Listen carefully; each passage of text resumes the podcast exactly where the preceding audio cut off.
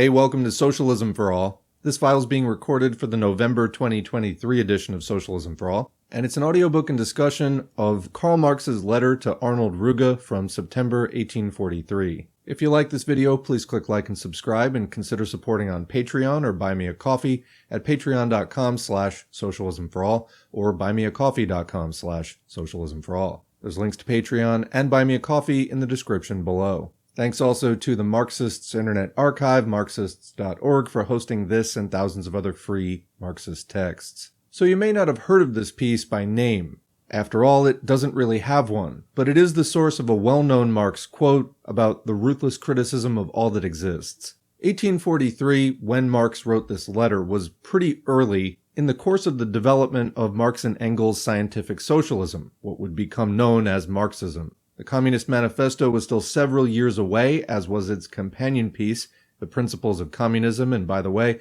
if you've ever struggled reading the manifesto, try Principles of Communism instead, because it's the same information but written like a frequently asked questions file by Engels. And of course, Capital was more than two decades away at this point. But what we do see is Marx beginning to get a feel for this revolutionary philosophy that he and Engels would eventually develop. The same year, 1843, saw Marx write the introduction to a contribution to the critique of Hegel's philosophy of right, or of law, which also expresses Marx's frustration with the somewhat stalled and contradictory German development, and wondering and theorizing about how that society would change, and coming out with the answer, the theory of proletarian revolution, which would do away with pretty much everything that had been known up to that point in terms of class unequal society. Remember, of course, that class society is not the natural state of human beings. For most of our existence, like our cousin primates that came before us and still exist today, we were basically hunter gatherers existing in a state where everyone in the social group needed to contribute their labor or else the entire group might not survive. So it was a very equal society and there wasn't really surplus that people had to haggle over and administrate and well, class society hadn't emerged yet. But if class society was born and it's now living, how would it die? Well, Marx and Engels' main thesis was that the engine of history was class struggle, that one class would develop rule over the unequal surplus and development, and in the course of administrating its particular lording over society and exploitation, it would change the class composition of that society until a new class came up its strength changed based on the changed material conditions of that society and of production, and it would overthrow the existing ruling class to become the new ruling class. Well, in the capitalist age in which Marx and Engels found themselves, it seemed that capitalism was creating a large class of dispossessed wage workers, which eventually would constitute the majority, even the overwhelming majority, of society. These proletarians had existed in some numbers in earlier stages of class society as well, but it was only in capitalism that they grew to such huge proportions. Proletarians in capitalism are defined by the fact of owning no capital, productive private property, and therefore would have no interest in perpetuating a system based on privately owned, profit run, productive property. So Marx and Engels came into this situation bringing with them the philosophical analytical tool of dialectics as developed by earlier philosophers such as Hegel and Feuerbach, and applied it to the existing emerging proletarian or socialist ideology, developing out of these criticisms and improvements dialectical materialism, and then specifically historical materialism. So if this proletarian revolution were to occur, which according to Marx and Engels was the most likely next step in the overall historical development after capitalism. What lay on the other side? Huge human potential, the ending of all kinds of exploitation and oppression, and a new kind of freedom, the door to which was barred primarily by the hindrance of private property. So here we pick up a relatively young Marx discussing some of his ideas of what was to come in the future with his comrade Ruge. I am glad that you have made up your mind and ceasing to look back at the past, are turning your thoughts ahead to a new enterprise. And so, to Paris, to the old University of Philosophy, may it not be an ill omen, and the new capital of the new world. What is necessary comes to pass. I have no doubt, therefore, that it will be possible to overcome all obstacles, the gravity of which I do not fail to recognize. But whether the enterprise comes into being or not, in any case, I shall be in Paris by the end of this month, since the atmosphere here makes one a serf, and in Germany, I see no scope at all for free activity. In Germany, everything is forcibly suppressed, a real anarchy of the mind. The reign of stupidity itself prevails there, and Zurich obeys orders from Berlin. It therefore becomes increasingly obvious that a new rallying point must be sought for truly thinking and independent minds. I am convinced that our plan would answer a real need, and after all it must be possible for real needs to be fulfilled in reality. Hence, I have no doubt about the enterprise if it's undertaken seriously. The internal difficulties seem to be almost greater than the external obstacles. For although no doubt exists on the question of whence, all the greater confusion prevails on the question of whither. Not only has a state of general anarchy set in among the reformers, but everyone will have to admit to himself that he has no exact idea what the future ought to be. On the other hand, it is precisely the advantage of the new trend that we do not dogmatically anticipate the world, but only want to find the new world through the criticism of the old one. Hitherto, philosophers have had the solution of all riddles lying in their writing desks, and the stupid, exoteric world had only to open its mouth for the roast pigeons of absolute knowledge to fly into it. Now, philosophy has become mundane, and the most striking proof of this is that philosophical consciousness itself has been drawn into the torment of the struggle, not only externally, but also internally. But, if constructing the future and settling everything for all times are not our affair, it is all the more clear what we have to accomplish at present. I am referring to ruthless criticism of all that exists, ruthless both in the sense of not being afraid of the results it arrives at, and in the sense of being just as little afraid of conflict with the powers that be. Therefore, I am not in favor of raising any dogmatic banner. On the contrary, we must try to help the dogmatists to clarify their propositions for themselves. Thus, communism in particular is a dogmatic abstraction, in which connection, however, I'm not thinking of some imaginary and possible communism, but actually existing communism, as taught by Cabet, Dézamy, Weitling, etc. This communism is itself only a special expression of the humanistic principle, an expression which is still infected by its antithesis, the private system.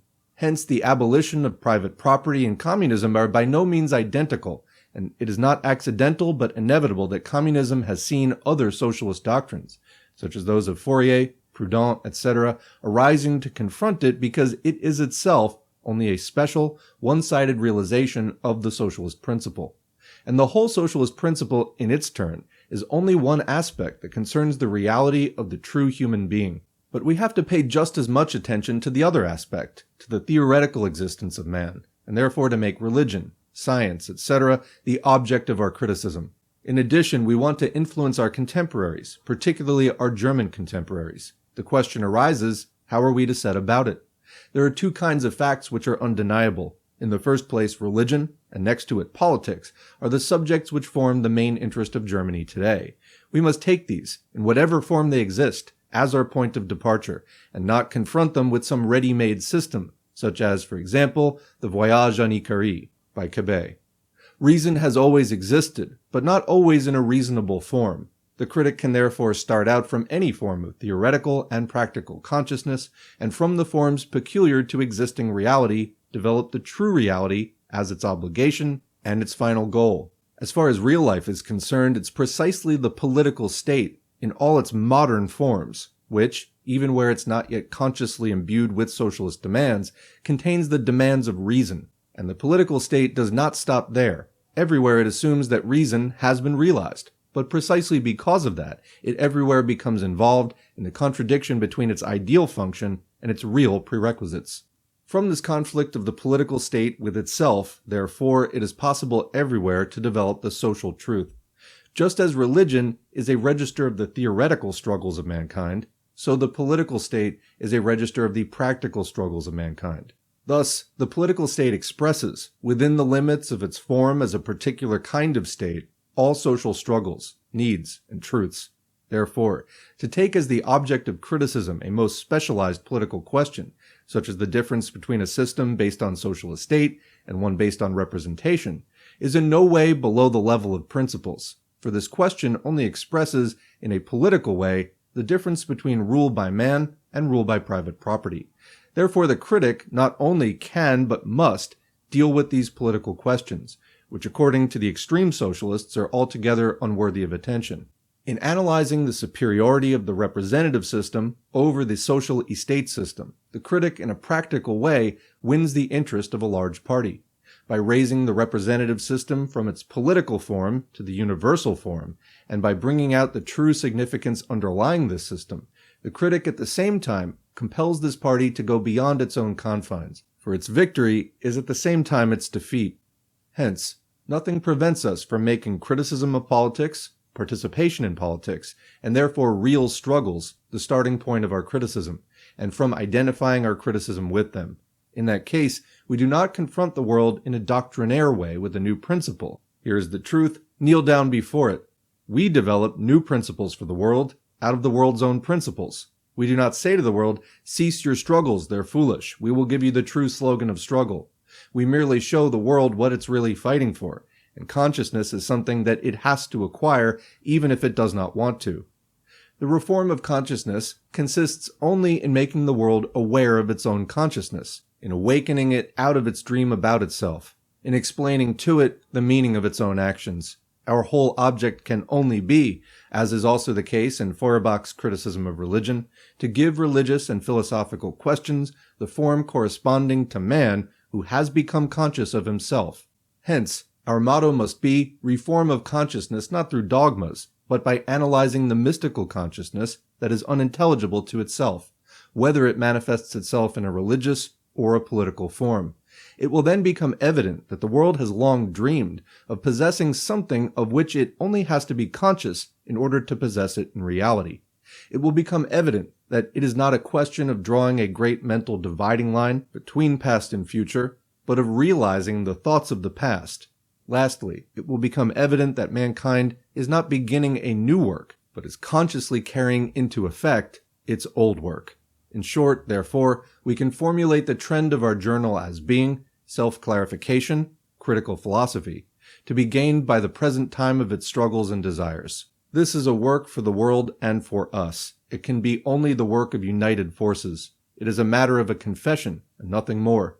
In order to secure remission of its sins, mankind has only to declare them for what they actually are. All right, and that is Marx's Letter to Ruge from 1843, source of the ruthless criticism of all that exists line.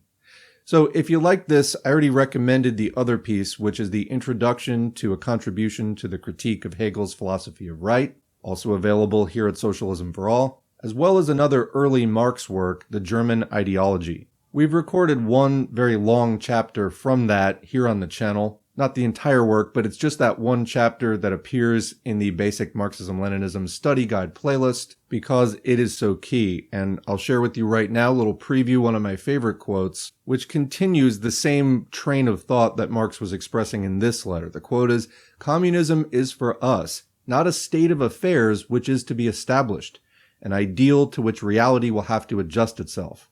We call communism the real movement which abolishes the present state of things. The conditions of this movement result from the premises now in existence. Unquote. So again, like ruthless criticism of all that exists and let the chips fall where they may, the dawning of self-consciousness and social consciousness, leading to massive change, the realization of long-held desires, we have again this idea of taking what is here, analyzing what is, analyzing the struggle that's already been going on, and through becoming conscious of that, being able to direct it, to hold it in your hands, and to realize it fully. All right. What do you think? Leave a question or comment below. We'll continue the discussion in the comment section below. As always, we'll also continue it in the next live stream. We do live streams most Thursdays at 1 p.m. Pacific, 4 p.m. Eastern, and 7 p.m. UTC at twitch.tv slash socialism S4A. You can find that link pretty much anywhere that we're online. But whether you have a major question or major contribution or not, thanks for listening, and thanks to the current patrons and Buy Me a Coffee supporters whose names are on the screen. If you'd like to get your name on the screen, head to patreon.com slash socialism for all or buymeacoffee.com slash socialism for all. You can sign up for just a few dollars a month or more or make a one-time donation through Buy Me a Coffee. Every contribution is encouraging. They're also materially helpful. I would make some kind of content even if nobody supported, but those contributions let me spend a lot more time on the channel than I'd be able to otherwise. Socialism for All is ad free and viewer supported, and we really appreciate those contributions a lot. Otherwise, whether you're a patron or not, engagement counts, so like, share, subscribe. Even if your comments just thanks or good video, we love to see it and it helps to boost the video and the channel in the YouTube algorithm, making this content more likely for other workers with questions about society to stumble across it in the future. And it's exactly this kind of mass agitation and education, we believe, that can lead to the kind of general awakening of the need to get organized out there in the real world that is going to create the change that we need. Capitalism is going into crisis after crisis. We believe it's only going to get worse from here and the need for people to get involved with their local lefts and start to form adequate proletarian parties is greater than ever. The urgency is very real. All right. Thanks again, and we'll see you in the next video.